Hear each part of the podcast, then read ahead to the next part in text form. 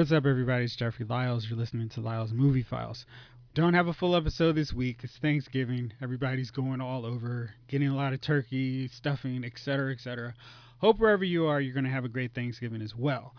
Now, part of your Thanksgiving plans for this weekend definitely needs to include seeing Creed 2. I had the pleasure of speaking with director Steven Caple Jr. and co-star Florian Munteanu, who plays Big Nasty, or who's Big Nasty in, in the MMA fighting world. He plays Victor Drago, Ivan Drago's son. I got to talk to him about Creed 2, about everything that you're going to see in the film. Not too many spoilers, uh, so maybe you want to see it after you've seen or listen to it after you've seen the movie. But it's a really good one. Those guys are super cool, uh, and I hope you guys enjoy the film, and I hope you also enjoy this interview. So I love the movie. Did you? Oh, yeah, I great, really, man. really loved it. I'm glad. I mean, a lot. No, legit. Like I, I keep telling everybody, we just finished the film on Friday, so you guys are like the first people to check it out. So like I'm Yeah. hearing it as Yeah. we're talking. I'm like, wow, cool. People dig it. You know Yeah, because because I. was the, the first one was one that kind of you know, as much came out of nowhere, but it was like, wow, this is so good, and Mhm. there was a lot of expectation for the sequel. Did you guys feel the pressure expectation. with that? No, we both did. Him coming back as a Drago and him being a newcomer, and then me being a newcomer as a director. I think there was a lot of pressure behind both of us. Ultimately, Yeah, I mean, I knew that I had it in me. The most pressure that I felt is not letting Steven and Mike and the whole cast down because um, Mhm. they gave me the chance, and you can't take this chance for granted. So. Yeah, and I think the- you, yeah, and I think you kind of narrowed down in that, so you won't be uh, sidetracked by all Exactly. the Mhm. commotion around. So I stay away from a lot of the material online just because I don't want to catch myself trying to fulfill everyone's expectations and not be there for the talent. So when we Mhm. all were on the same page, you start to realize that what's really important is those small scenes that are like intimate and personal and like that make the movie what it is Mhm. and then you add your little sauce when it comes to the fighting and how you display things. Yeah. Um, so I don't get caught up in like, oh, oh you you rewatch the entire franchise, of course, saying what did they do right, what person did it wrong, what do I want to do different. You know what I mean? And um, finding those little windows where you're like, okay, it's eight of them, so there's like a few windows you can pick. Yeah. Like I can do something here that they didn't Exactly. do there. Or what did Ryan do in that fight? Okay, he did that. Yeah, I remember they did that in Raging Bull. What did they do in Raging Bull? You know what I mean? Like you find yourself trying to like have a mix of things, and some things work, some don't. And so I'm thankful MGM, Sly, Mike, you guys putting the work to like Yep. really try new things and fail with me at that. You know what I mean? And find out what what goal we have. You know? Mhm. Yeah. Yeah. This was kind of unusual because it felt like it was two sequels in one. We had the continuation of the story from Yeah, Rocky Four, that's the hard part. which was, was awesome. And I think like people my age, that's their Rocky when they think of. Rocky, like hey, the USA versus Russia. And then you've got the sequel to Creed. How did you kind of balance those two films and Mhm. kind of catering to fans of both franchises in that sense? Yeah, I mean, you've seen it, so it's like a lot of people just intercutting and finding it on paper first, um, but really making sure that there is a story on this side to give you that that feel. Because if he was just Drago, I must break you, and that's it, and they ain't never had no him and his dad were on the same page the entire movie. There is no another character that means something to them. I won't say that that shows up later in the film. That's a Yeah. surprise Mhm. that you know we wanted to feed that so every time you cut to them you're entertained you're like oh where are they at oh now what they're up to oh they're in philly oh it's getting closer to the moment you Mhm. know to kind of make sure that they clash so you have these two storylines going until they finally connect but meanwhile underneath that everyone had a story outside the ring you Mhm. know um, so that was really the challenge is like finding what could be interesting for his story that connects at the end of the fight Tessa's story, Mike's story, Sly's story, Dolph's story, Marianne's story, Mhm. everybody. Stories, yeah. No, it's an ensemble piece, Yeah. so it was like really trying to make sure we hit all the marks, but yet gave people enough of what they wanted. Mhm. Montage, fight scenes, all that stuff. Yeah. So, You know, it was funny to me because I don't, I can't recall another movie where there's been a six four guy who I felt sympathetic towards. what did you do to like how to make it like? Because you know we got Big Nasty coming in here, and Mm. Michael B. Jordan's five eleven, and it's like I'm looking like this On a good day, on a right, good day. right, On a good right. yeah. I'm 16 Steve. Yeah, like, and I shouldn't feel sorry for Drago when he goes down, but but what did you do to make him a sympathetic villain character? Well, those credits go to Steven. He he created the the character. He wanted to not have this typical villain where you just have a killing machine without emotions and that's it. He he really wanted to have two sides here, telling a background story of the of the Drago side, and then actually that was the point. Like, it's not an Ivan 2.0. Mm-hmm. It's something new. Creed is part of the franchise, but it has its own DNA, right? Mm-hmm. Same for the villain. It's a new generation, and um, one of the guys earlier he compared it to to the Black Panther. Oh yeah, the thing. ending, yeah, with Killmonger and That you kind of have the feeling Oh. that you, you feel for the villain and don't know who to cheer for in the end of the day, and that's what we wanted to create. And his key to success was to to to deliver real pain. So I was trying with him to um, connect those bad memories from my personal life, connecting it to the to the character and to the role, um, so that I be as authentic as possible in delivering that pain. Mhm. So people wa- gonna watch it and feel this actual pain.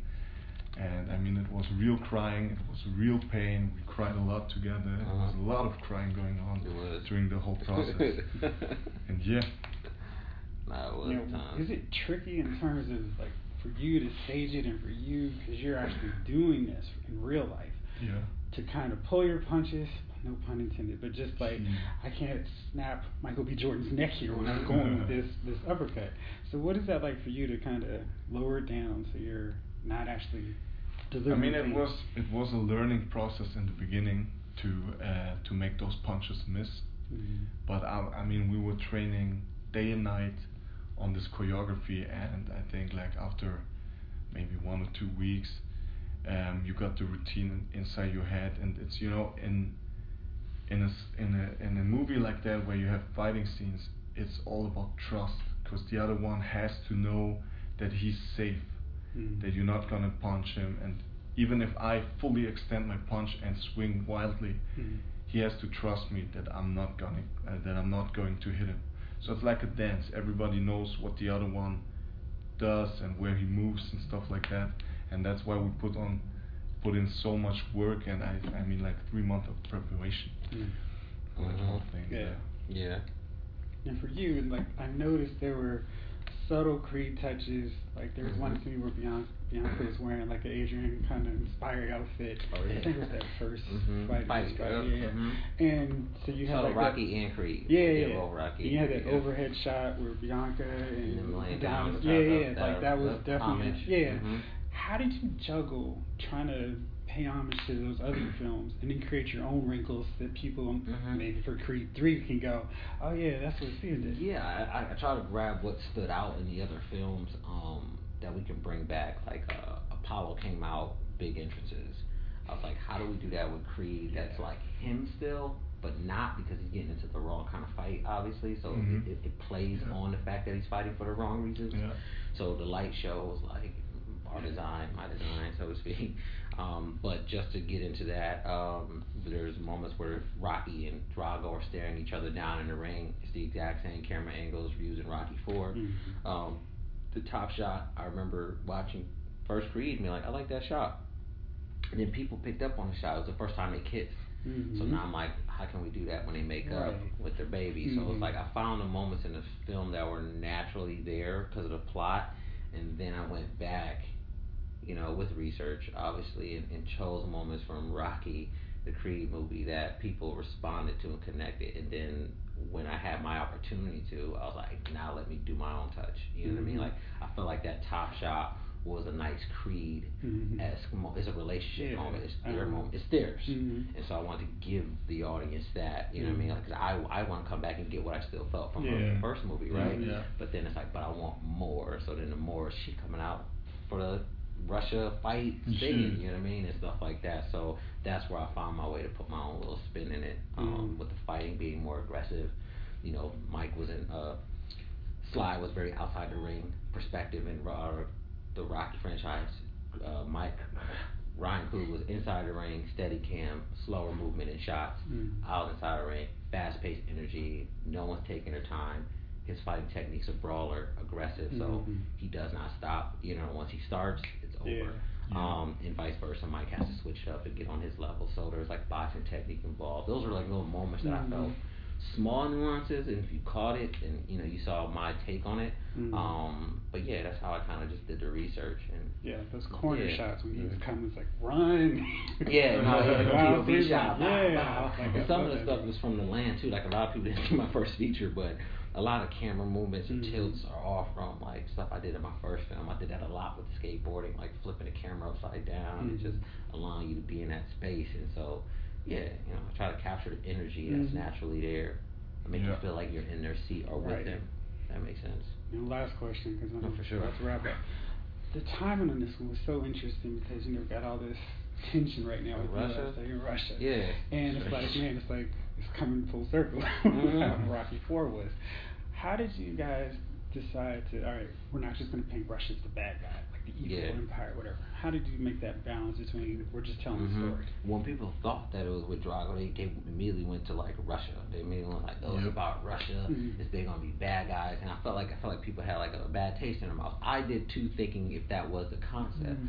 But meeting with Sly and, and and talking over the character and being like, look, we can add more to these guys and how we do that. If we take them out of Russia, now we got somewhere to go. You know what I mean? So we took them out of Russia, put them in Ukraine. Why are they in Ukraine? And that gave them this whole story that made their story unique and dimensional, right? So after that, you kind of like challenge yourself to not sit in those norms because they're so easy to like Mhm. fall into. Yeah, You know what I mean? Especially when you're looking at the circle and everyone's like, "Oh, I'm no, I'm sure you're hitting on this uh, politics," and I'm like, "Nah, we're not. Mm. Say, we're not ending no war. Mhm. Like you watch this movie, bro. It's about like people and like human emotions and relationships. Nothing else. I can't Mm. say there's no other kind of message. When you get to the end of the movie, you know what the movie's about. You feel like people are thinking about their family, they're thinking about their daughter, they're thinking about their legacy. Um, Mm. so Their it's all- fathers. their fathers. You know, Yeah. so That was a big I- I- thing. you Yeah. know, legit, you know, stuff that I didn't have in my life, stuff that I do have in my life, you know, my yeah. relationship with my wife, you know, my messed up relationship with my dad, you know what I'm saying? Like all those are implemented inside. So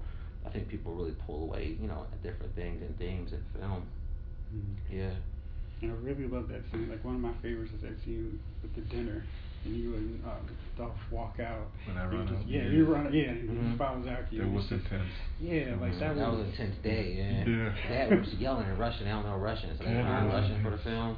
And so like they were like, you're, and I just let them at it. You know what I mean? Because they had to get there emotionally and understand what they were Yeah. saying. One, but two, like you know, they're very, they're they're athletes, him and Dolph. So like Mhm. they get mad at each other. if They're right, right. Like he get mad at himself. Like, Fuck, I missed that line. Blah blah blah blah. This the Ludi. Like all that. I remember that, man. And then Dolph is getting mad at himself, and so you have all this tension, but like it's two big dudes going at it. So like I remember I'm just like, go for it. You know what I mean? Yeah. Like get there, flow, and just like Mhm. talking to you and just letting you be. And the same with Dolph. Like if y'all mess up, just run right into it because you guys have the energy. Yeah. And like you know, we'll just take it to a hundred, and then we'll find that mellow spot. Exactly. But like you have to go there, and they were like. Again, they're two big dudes, deep voices, so Mhm. it felt like strong. Yeah. And so like, how do we then pull like that real emotion out? Like these people, man, like they ain't even here for us. And Yeah, exactly. Dolph finally admitting I lost. You know, that was his improv to say it twice. You know, I Mhm. lost. You know what I mean? And he yells it, but he says it again, like I lost. Mhm. And you're like, oh damn, like that's a that's a moment. Yeah. You know, so we both agreed that this is or was like a key moment for the whole movie, Mhm. right? Mhm. Because mom appears the first time, and I Mhm. definitely don't want to be in that room. And then the mom comes also, and she joins the group, and I can I can't really understand why my father is enjoying the company of those people Yeah. that let him and us down. Mm. So that was was a key Yeah. moment. I, I don't know how many times we rehearsed it and went Mhm. over which moments I should use from my real life to connect to to to that, That scene to make it Mhm. as painful and authentic as Yeah. possible. Yeah, But sure. I think we nailed it in the end. Yeah, I Mhm. definitely do. It was a You real think so? standout for me. appreciate it. Yeah. Appreciate I'm it. just about to work. I'm just again, it's so fresh that I'm like, okay, got it, cool. No, I- Um, I'm so close to it. You know what I mean? Mhm. Um, but we moved so fast with creating this project that now I'm able to kind of step back a little bit, but I still want to be able to step back further to see what it is. But I definitely knew my intentions behind every decision I made. You know, and I saw, and there's things I know that worked. Um, then there's moments that I'm like, oh, this is risky. The Russian dinner table scene when you got your main character Yeah. Creed going through this emotional arc, Mhm. and you're about to say, "Hey, hold on, everybody, let's stop this." And go here really quick, you like you could throw people off. You know, people like what the f- like this I is think Creed. it worked. And then I know I think so too. um, but like those are like the chances when you're doing a sequel one, and you know when everyone knows that there's going to be another fight by midpoint of the Right. movie, but you're saying like wait before we get to that fight, people are naturally going through some things, and the fight is sort of secondary. You know what I mean? Mhm. Like from the jump, we open up with you Exactly. sleeping and your father punch you in the chest, Yeah. not in a ring. Uh-huh. You know what I mean? Like we get to the ring eventually, Yeah. but like it's not about that. I Yeah. want people to see how they walk out the house and like their relationship. He's always trailing behind his dad. Dad's always in front. Mhm. You know, even during the walkouts, where Mhm. Drago's walking behind True, his pops. true. You know, that was like a thing that we had. So And then it Yeah. ties together at the end. At the end, yep. Yeah. hmm Which I don't want to Yep. spoil either. it does. You know, the intention for it, that maybe there's room for it because it seemed to wrap a nice bow on the series.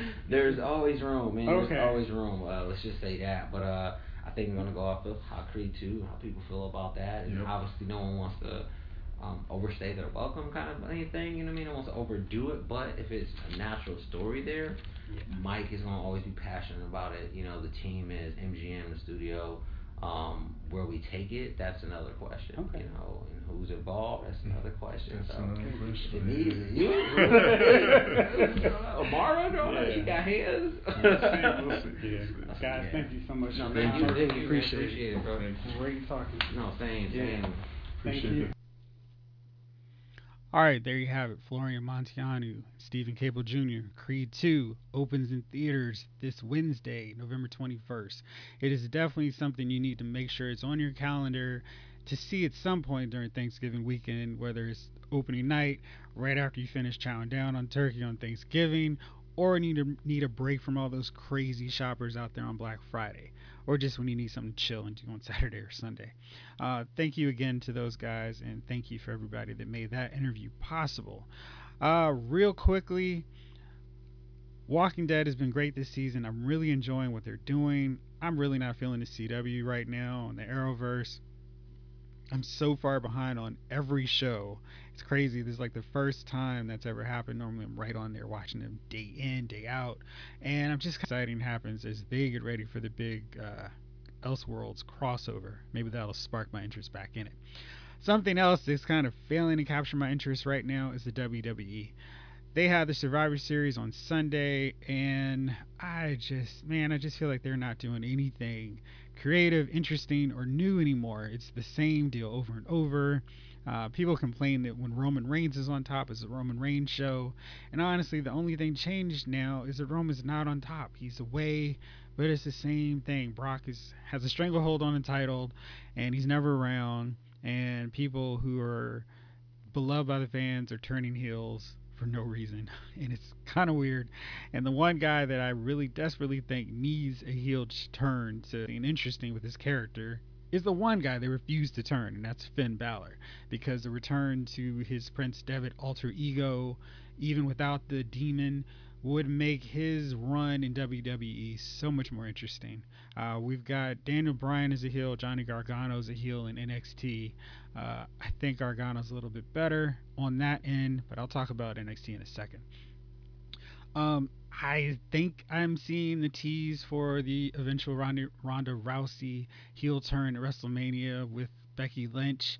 Uh, I finally got a chance to watch that big throwdown, SmackDown, uh, invasion of Raw with the Raw women. That was such a cool moment with Becky Lynch with the blood pouring out of her nose and just warrior match.